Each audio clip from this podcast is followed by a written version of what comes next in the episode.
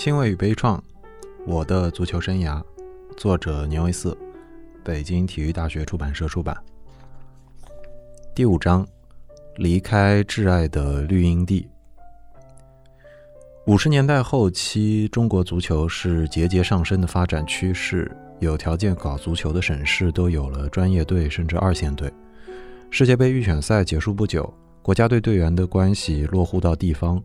大多数主力队员都被分配到了北京队，队中有张俊秀、徐福生、王德发、朴万福、谢红军、陈文宽、张今天、崔增实、丛者余、张洪根、孙福成、王璐和我自己。这是国内最强的一支队。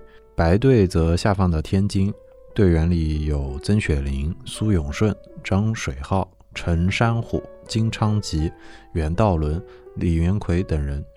也是国内前几名的强队，这些基本上不是天津籍的人组成的天津队，为本地的足球发展起到了举足轻重的作用，让天津一直保持着足球重镇的地位。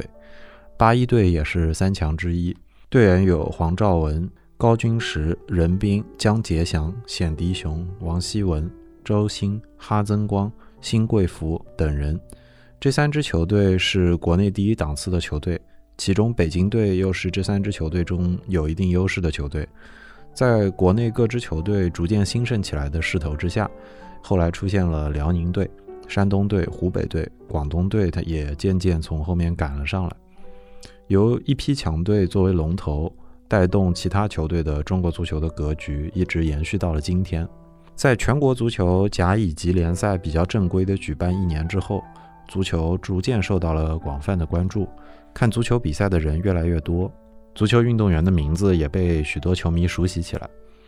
一九五七年初，国家体委发布了第一批运动健将名单，其中就有足球运动健将二十二人，他们得到了荣誉证书，受到了社会的肯定和尊重。一些老运动员对比过去被歧视的情况，激动的眼泪都流出来了。一九五八年年底。北京日报和北京人民广播电台为了进一步促进足球水平的提高，别出心裁地搞了一次十名最佳足球运动员的评选活动。这在当时的历史条件下，无疑是一项大胆的尝试和创举，打开了整个体育界评选活动的先例。中国足球运动水平不高，但评选活动的确以此为发端，很多球迷踊跃投票，并对每个运动员进行了评点。经过统计以后，这十名最佳运动员依次为：张洪根、严维四、陈富来、张俊秀、史万春、高君石、孙福成、方任秋、江杰祥、张今天。这次颁奖仪式搞得很热烈，电台都进行了转播，许多报纸都不惜篇幅地刊登了文章，并且加上了运动员的生平，还有照片。奖品虽然只是一幅镶在镜框里的铜版照片。值不了多少钱，但它增进了足球运动员的荣誉感，对所有球员来说都是一件催人奋进的事情。一九五八年初，我们迎接了来访的苏联队。苏联队为了备战世界杯，需要一个气候较为温暖的环境。当时的友好邻邦中国显然是一个最佳选择。中国的南端城市广州，在冬天也算是温暖如春。广州的二沙头训练基地把一号楼腾了出来，给苏联球员创造了当时能提供的最好条件。这支球队拥有驰名世界的雅辛、涅托、伊万诺夫、库兹涅佐夫、伊林、齐斯连科等名牌球员，即使放在今天也可以算明星。苏联球员有一个共同的特点，那就是规矩、组织性、纪律性非常强。他们待人彬彬有礼，很懂礼貌。这可能来源于俄罗斯深厚的文化传统，加上五十年代也是社会主义阵营蓬勃兴旺的时期，青年人对未来充满着憧憬，内心世界也都很充实。我们为苏联队提供了方便，苏联的高水平足球也对我们来说大有裨益。这不同于一般的来访和比赛，苏联队提供了充分的时间供我们学习、观摩和切磋。为了向苏联队更好的学习，我们商量采用了位置对口的学习和训练方法。我当时踢前卫，就向苏联队的队长前卫内托学习；收效确实不少。后来苏联队要和我们打公开的比赛，十分的轰动，广州的球迷也将此称为前所未有的精彩比赛。广东省的外事部门领导是一位足球迷，对比赛很看重。他兴致勃勃地向我们提出，尽管苏联队比我们强得多，但我们仍要利用主场的有利条件，打成油条对油条（括号也就是一比零）（括号完）或者烧饼对烧饼（括号也就是零比零）（括号完），绝对不能输给苏联。比赛是在越秀山体育场举行的，这座体育场依山而建。坡度直上直下，比一般体育场的看台陡峭，加上密密麻麻的几万观众，显得很有气势。苏联队的实力比我们强，但看得出他们在大运动量训练后还没有进入最佳状态，对我们比赛也没有拿出全部劲头。这些凶狠的抢劫和铲断也基本没有用过。我们迎战这场比赛当然都很兴奋，竞技状态也不错，拿出了浑身解数，所以没有出现一边倒的比赛场面。苏联队先攻入了一个球，下半场，方任秋在禁区里得到了一个机会，他巧妙地骗过了守门员，把球射进了空门，扳平了比分。这在当时非常的轰动，方任秋破门的照片也被很多报刊登载。一九九三年六月出版的《中国足球运动史》的封面上还使用了这张可贵的照片。和这样的强队比赛虽然很费劲，但球踢的有章法。就好像有人在前面领路，自己踢起来脑袋也很清楚。我打的是拖后前锋，临场发挥的也比较正常。赛后，苏联队也给了我们很高的评价，认为我们的脚下功夫和小配合都有特点。如果身体素质再提高一下的话，完全可以和欧洲队对抗。当然，这是比较客气的评价。当时我们的身体素质差距确实很大，技术也存在着明显的不足。每次对方贴身逼抢，我们的动作就会慌乱，技术也跟着走形。和苏联队踢平虽然可喜，但我们知道欧洲的友谊比赛突出的是友谊，并不会非赢你不可。尤其在非比赛的期间，他们很少全力拼抢。这并不是我们妄自菲薄，而是需要知己知彼，有一点自知之明。后来我们经常用友谊赛来检验球队的实力和水平，这是不够准确的。苏联队回国前又和一些地方队比赛，基本都是压过半场的差距，十场比赛八胜两平，显示了绝对的优势。最后在北京又和北京队与八一队各比了一场球，北京队以一比二告负，八一队输了零比三，可见对方只要重视一点，我们的差距还是非常明显的。一九五八年又继续进行了全国足球的甲级队联赛。这次的水平比上五十年代初的全国选拔赛是要高多了。不仅比赛的正式场地组织都很正规，而且球迷也很多。这次联赛夺魁呼声最高的是北京队，之后是八一队和天津队。在比赛还没有全部打完的时候，北京队就已经稳获冠军了，而八一队由于输给天津，屈居第二。这三个队对于其他九个队比赛时，基本都是稳操胜券。这主要原因是国家用行政手段把好球员都截留在了这几个球队。在当时来看，这确实是有一定好处的，因为优秀的球员很少，足球事业又刚起步。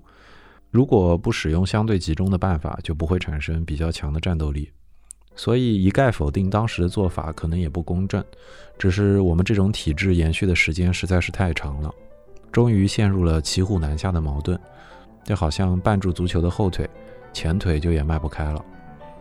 像北京队得到了绝大多数的国家队队员，市里面为了容纳各地的尖子球员，倍加关心和爱护。北京市委的第二书记刘仁（括号第一书记是彭真）（括号完）是个强有力的体育支持者，他隔三差五的来队里看训练，查看球员的住处和伙食。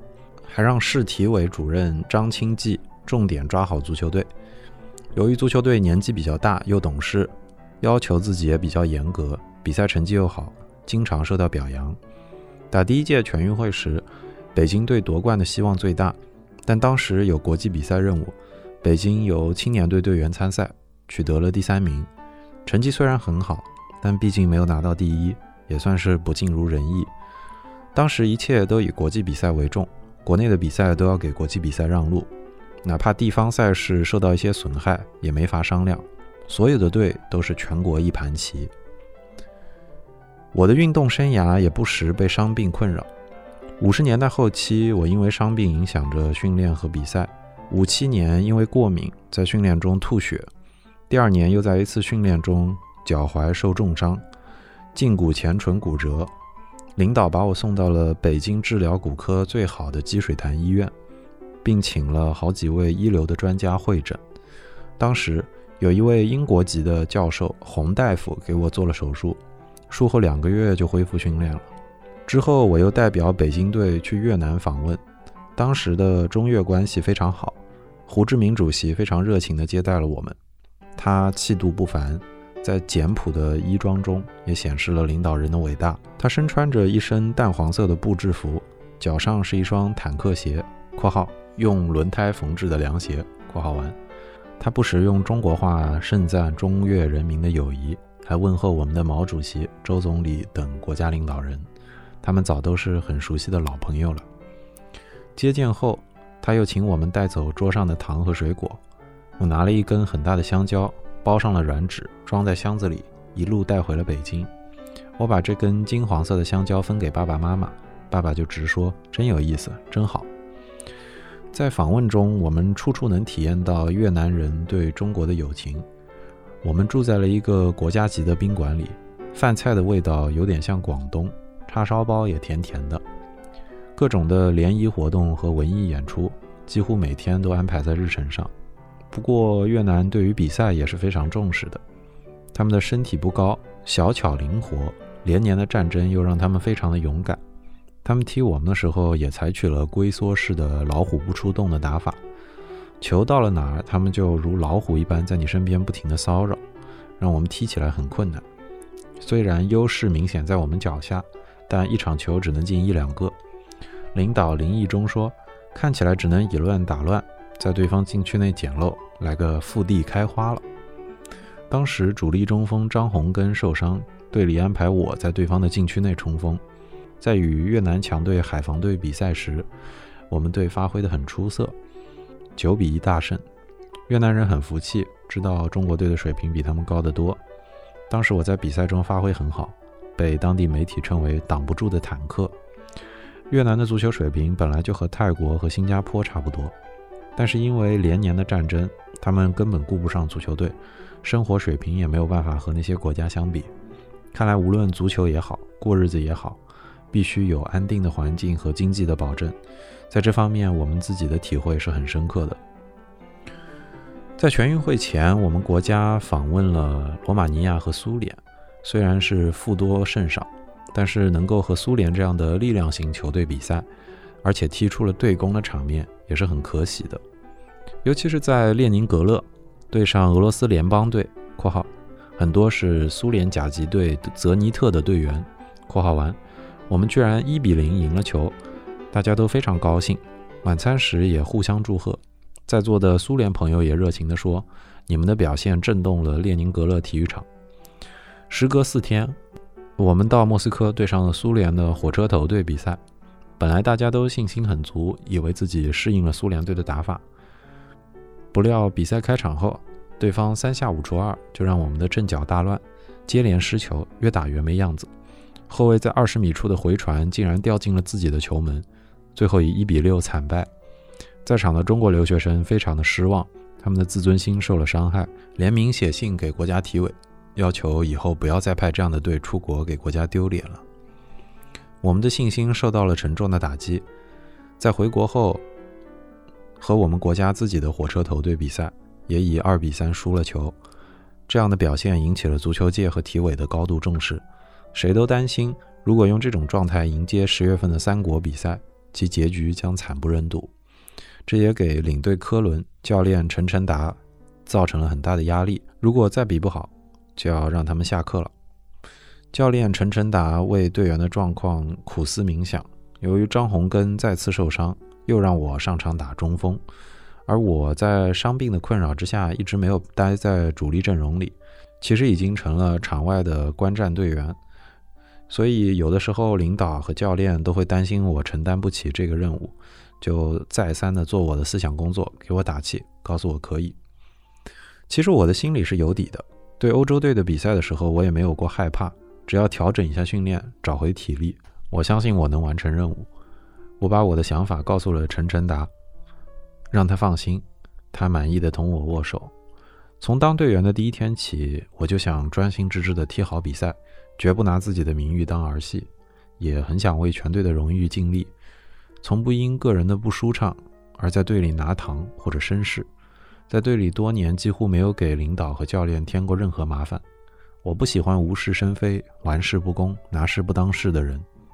我也尽量培养自己具有严肃认真的性格。迎接生活和工作中的困难和挑战。后来我当教练也把这一点看得很重。有些主力队员的所谓的霸气，我是从来都不迁就的。中苏匈三国对抗赛是在第一届全运会期间穿插进行的。苏联队来的是国家队，而匈牙利来的是二队。首场比赛我们对苏联，大家都知道实力不济，所以上来就要拼，要求是顶住对方的进攻，前二十分钟不要丢球。但我们忽视了我们的自己的整体战术，每个球员都被对方拽着跑似的，章法都没了。经验丰富的苏联队没有跟着我们拼，而是稳扎稳打，伺机快攻。突然一个左路转移，右边锋伊林得球后高速带球，在禁区外一脚冷射，球进了。球进得很突然，我们有些懵了。这么下去岂不是要输个一塌糊涂？好在我们很快冷静了下来。每球必争，又及时回防，让苏联在接下来的八十九分钟内没有得手。苏联队小胜中国队，结局是很合理的，但也是因为我们很幸运。第二场是苏匈对抗，匈牙利二队和苏联国家队水平差不多，他们在整体配合上比不上苏联队，但技术上优于苏联队。匈牙利队基本功很棒，给了我们很大的启发。在苏联队咄咄逼人的紧逼的时候。匈牙利队不慌不忙，控球的功力很好，小配合也有板有眼，所以整个局面基本上是五五开。最终这场球大家一比一踢平，在场的首都观众可谓是大饱眼福。第三场比赛是中匈对抗，中国队如果赢就得了亚军，平和负就垫底。匈牙利队技术很好，但他们也采用了区域防守的办法，并不像苏联队那样高压逼得我们无所适从。而是讲究用意识和技术来赢球，我们反而很适应这种踢法，所以你来我往也不会显得劣势。到比赛快结束的时候，我们在对方门前一场混战中，孙福成下底传中，球速很快，对方后卫回防补位时，竟然大意把球碰进了自己的球门，最终我们一比零获胜。同两场欧洲球队对抗，两场只失了一个球，又进了一个球，虽然说是占据主场之力。但也说明我们有了非常大的进步。从这次三国比赛中，我们不难看出，中国队不善于在激烈对抗中运用技术，而这个弱点一直保持到了八九十年代，依然如此。我们并不害怕西亚或者南美的一般球队，但害怕紧逼打法或者长传冲吊的对手。在世界杯的亚太区预选赛，怎么也赢不了新西兰，恰恰说明我们的打法不硬，技术也不过关。作为球队，我们不需要听那些赞美的话。而是要清醒地认识到，我们的足球直到今天还没有办法解决打门入门和技术过关的问题。在三国对抗赛中，我创造了全场跑动九千二百二十六米的记录，这主要是因为我打的位置需要大范围的跑动，同时也是因为我有这个跑动的意识和能力。我非常注意所谓的“私功夫”，“私功夫”是著名京剧演员周和同先生告诉我的。他说，一个好演员不能单靠老师的指导。还要自己动脑子下功夫练，看到哪位名角的戏好，就要琢磨。周先生的话对我很有启发，足球中也很有学问，知道怎么跑，在球场上怎么跑好，不然来回跑来跑去也没用。我就很注意这一点。但令我很遗憾的是，三十多年过去了，世界足坛的发展早已是今非昔比，但我们国家的球员目前场上跑动的情况依然无法适应大型比赛的需要。我当中国足协主席后，曾想通过狠抓十二分钟跑，检查和促进一下我们的训练质量和跑动能力，提高我们的训练强密度，但是遭受了不少误会和非议。甚至足协内部也有个别人冷言冷语的想看我的笑话，而且因为各种原因，始终没有办法用铁腕的方式来进行。好在1994年的十二分钟跑落实了，形势逼得很多球队有了危机感，软、懒、散的现象得到了遏制，队伍的训练精神有所好转。对足球界从实际出发，抓具体，顶着各种言论，坚持正确的做法，这让我感到非常的高兴。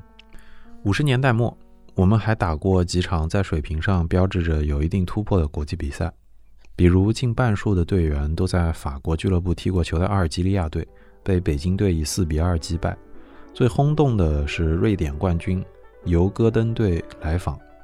瑞典国家队能在世界杯上力挫群雄，最后和贝利所在的巴西队决赛相遇，并且获得了第六届世界杯的亚军。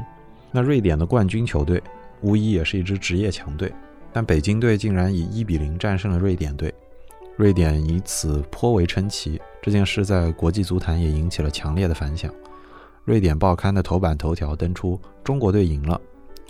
宣称这是和亚洲队比赛时首次输球，说中国足球的技术取得了惊人的进步，防守严密，进攻迅速，守门员像猫一样轻快，也承认赛前低估了中国队的水平。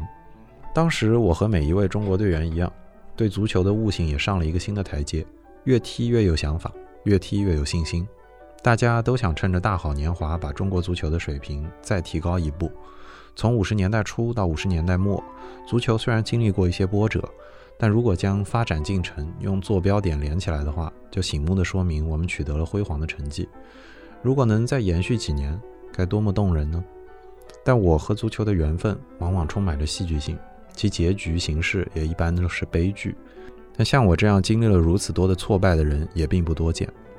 一九六零年十月三十一日，在和苏联的白俄罗斯队比赛时。我因为意外的重伤结束了运动员的生涯。那场比赛开始不久，中锋张宏根肌肉拉伤，我又被调到了中间。而右边锋从者于突破传中时，我插到门前右侧墙点射门，对方守门员在情急之下不择手段从我侧后面不要命地向我脚下扑来。他身材高大魁梧，加上高速助跑，力量很大。我只觉得我的腿受到了重击，根本动不了。我在场上受过很多次伤，但这次的感觉却非常的不一样。这次在场上，我看着腿，左脚脚跟折到了小腿边上，我意识到我的腿断了。当时场外的救护跑向我，用剪刀剪开球袜和鞋，血流如注，腿骨也露出来了。体育场上的王大夫用无菌纱布铺盖伤口，我扶正了腿和脚，紧紧地攥住伤口的上下。担架也来了。把我抬出场外，整个场地一片肃静，目光集中在我这里。谁都以为这只是一般性的创伤，可连我自己也没有想到，守门员扑向我的那个刹那，也宣判了我运动生涯的极刑。事后有人告诉我，说当时在场下就能听到“咔”的一声，仿佛是折断树干的声音。还有人说我被抬下场时，表情并不怎么痛苦，但是脸色煞白。我被抬进了救护车，急救大夫和护士商量说，到朝阳医院好吗？我说还是到积水潭吧。这个时候腿从麻木又逐渐感觉到了疼痛，护士也不断为我擦掉脸上的汗珠。积水潭医院对此非常的重视，几个主任医生和特意赶来的协和医院骨科医生王贵生教授一起会诊。非常令人感动的是，积水潭医院的几位骨科大夫都是球迷，他们在看台上看到我的受伤。马上放弃了看球，赶回医院，而且因为担心星期天下午医院人手不齐，也赶回来帮我解决难处。手术长达三个多小时，一会儿能感觉到手术刀的滑动，一会儿能感觉到水的冲洗。手术完毕后，满地都是血水。听医生说，为了消毒，肉和骨头都冲白了。骨科手术最害怕的就是伤口受污物感染。医生告诉我。我这是粉碎性骨折，这个骨折比我之前见过的薛吉竹、朴万福、史万春的腿伤要严重的多，但我自己没有因此而难过，我忍痛的能力比一般人要强，对断腿痊愈也充满了信心。我最关心的是还能不能踢球。刚刚二十七岁，这是足球运动员成熟的年纪。如果前几年我还在摸索学习的话，如今应该算是付出和收获的时候。我依恋着绿茵场，也深爱着牵动着千百万人心的足球。一旦离开了它，我还能做什么呢？国家体委的副主任黄忠、李梦华和北京市体委主任相继都来医院看我。梦华详细的询问了我的病情后说：“住院治病也是意志品质的锻炼，希望你保持乐观和自信。”当时黄忠和李梦华都是四十岁刚出头的年纪，他们精力充沛，谈话中流露出的朝气和乐观，让我觉得也不能怕困难。整天躺在床上，那种枯燥劲儿也从来没有经历过。我想着也不要浪费时间。头几年有过几部非常轰动的长篇小说，《青春之歌》《林海雪原》《红旗谱》《烈火金刚》。当运动员因为四处奔波而没有办法读书的时候，我其实很遗憾。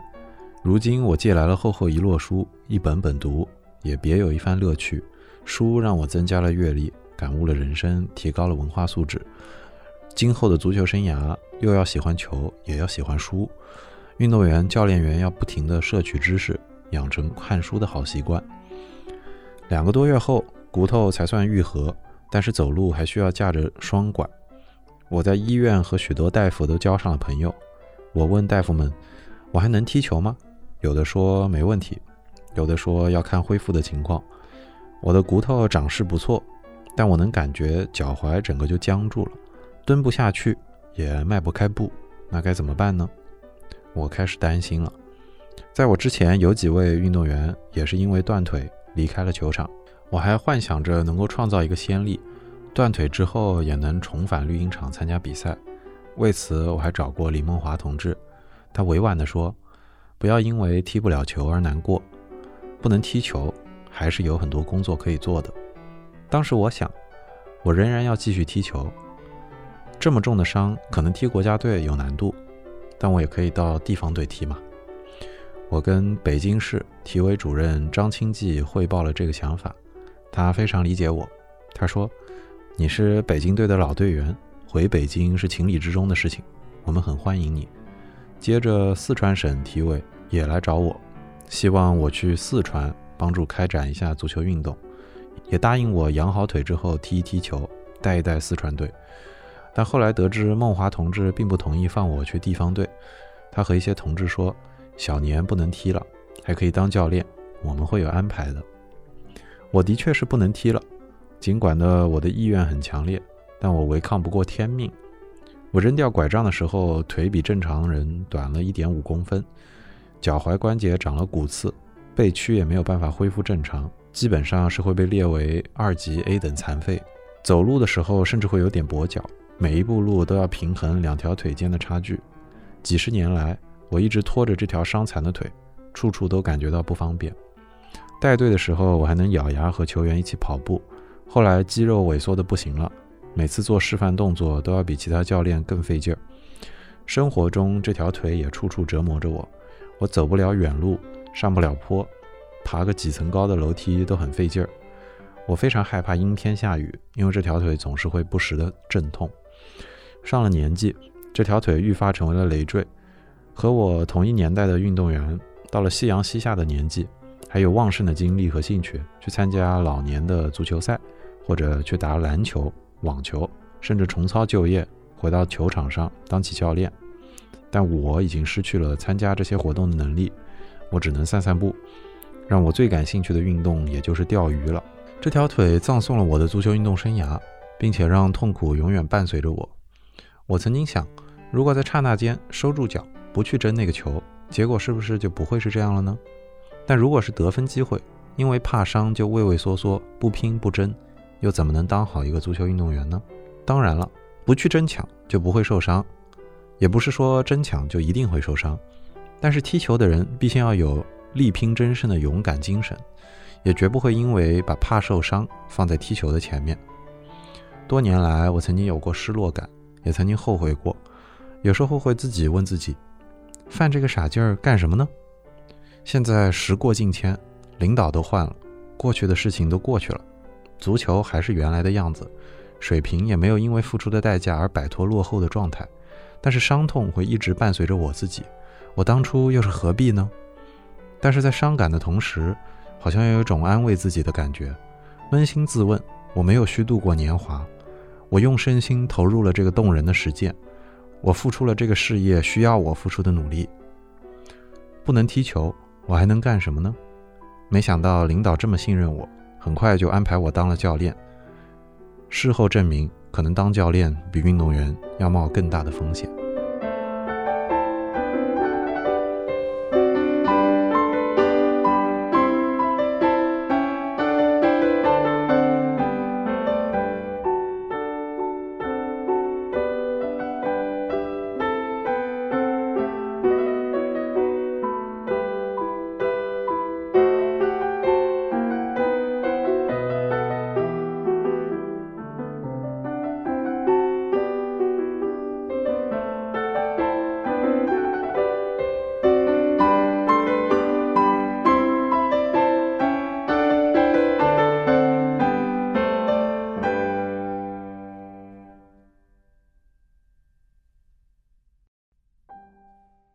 本章读完，嗯，在这章最后，我觉得可能要说一声抱歉，因为我上一周没有更新，然后新闻与悲怆也断了一阵了，嗯，最近的确有些忙碌，接下来我会尽可能的复更的，嗯，我觉得每次在读新闻与悲怆的时候，我都会产生一些自己的想法，就是这些想法也推动我当初是。就是冒出了这个想要读这本书的念头，嗯，我觉得可能会在节目最后的时候汇总做一期我自己对这个书的想法，但是我觉得可能，嗯，我觉得大家在听这本书的时候可以抱有的一个想法是，时刻要注意，这是一九九五年的一本书，就是这书中呢有一些事情可能跟现在相似，有可能跟现在不同，但是他的想法也是站在一九九五年的立场上的，所以我觉得这点非常的重要。我是华伦，如果想要。呃，加微信群的话，也可以在微博上联系我。